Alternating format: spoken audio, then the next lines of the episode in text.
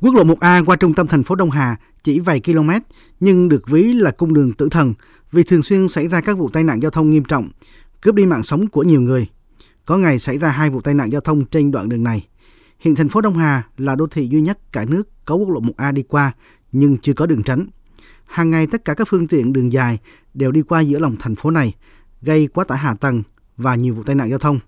Dự án đường tránh quốc lộ 1A qua thành phố Đông Hà chậm trễ ngày nào thì xung đột giao thông càng nghiêm trọng ngày ấy. Tai nạn giao thông luôn rình rập. Ông Trần Văn Nam ở phường Đông Lương, thành phố Đông Hà, tỉnh Quảng Trị đề nghị. Nay với thành phố Đông Hà là chưa có một con đường tránh nào hoàn thiện. Mong muốn làm sao để làm được một con đường tránh cho thành phố Đông Hà để giảm tải các loại xe cỡ lớn đi vào thành phố thường hay gây tai nạn giao thông. Theo đánh giá của Ban An toàn giao thông tỉnh Quảng Trị, các vụ tai nạn giao thông trên quốc lộ 9 và quốc lộ 1A chiếm gần 2 phần 3 số vụ tai nạn giao thông trên địa bàn tỉnh. Nguyên nhân là kết cấu hạ tầng giao thông không đảm bảo, tồn tại và phát sinh các điểm đen. Quốc lộ 9 có nhiều đường cong bán kính nhỏ, tầm nhìn hạn chế. Việc tổ chức giao thông tại một số nút chưa hợp lý. Quốc lộ này từ lâu được ví là cung đường buôn lậu và tử thần.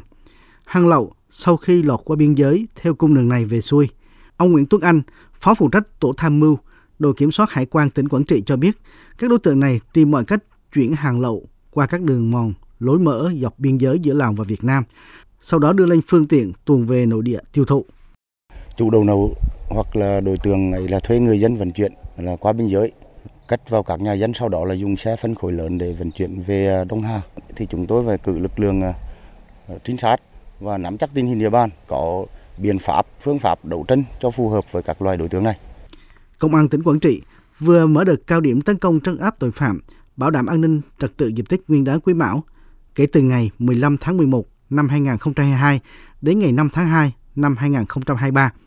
Những ngày giáp Tết, các lực lượng thường xuyên cử người tuần tra kiểm soát phương tiện trên các quốc lộ. Theo đó tập trung xử lý các nhóm hành vi như người điều khiển phương tiện sử dụng ma túy, nồng độ cồn,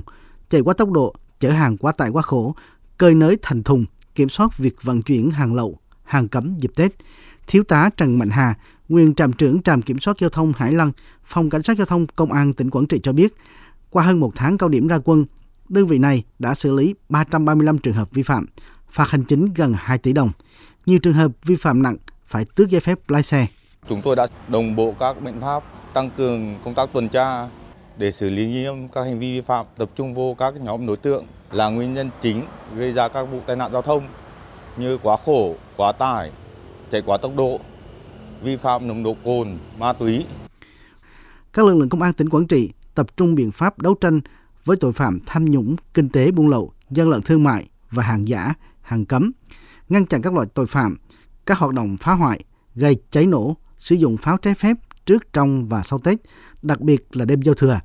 Thượng tá Kiều Đức Tính, Phó Giám đốc Công an tỉnh Quảng Trị cho biết, tập trung các nhiệm vụ cốt lõi là chủ động nắm chắc tình hình, không để hình thành điểm nóng, không để bị động bất ngờ trong mọi tình huống, đảm bảo người dân đón Tết an bình. Chúng tôi đẩy mạnh việc tấn công, chấn áp, xử lý nghiêm các loại tội phạm, đặc biệt tội phạm về ma túy, buôn lậu, gian lận thương mại, sử dụng vũ khí, vật liệu nổ, công cụ hỗ trợ,